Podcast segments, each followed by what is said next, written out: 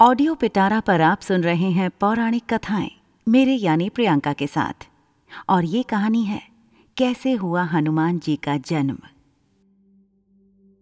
यूँ तो भगवान हनुमान जी को अनेक नामों से पुकारा जाता है, जिसमें से उनका एक नाम वायुपुत्र भी है, जिसका शास्त्रों में सबसे ज़्यादा उल्लेख मिलता है।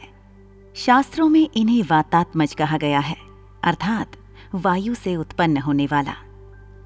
कैसे हुआ हनुमान जी का जन्म पुराणों की कथा अनुसार हनुमान की माता अंजना संतान सुख से वंचित थीं।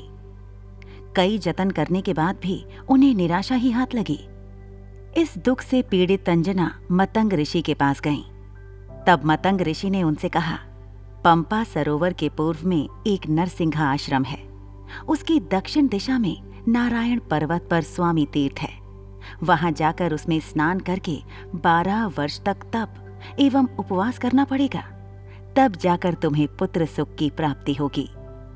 अंजना ने मतंग ऋषि एवं अपने पति केसरी से आज्ञा लेकर तप किया था। बारह वर्ष तक केवल वायु का ही भक्षण किया।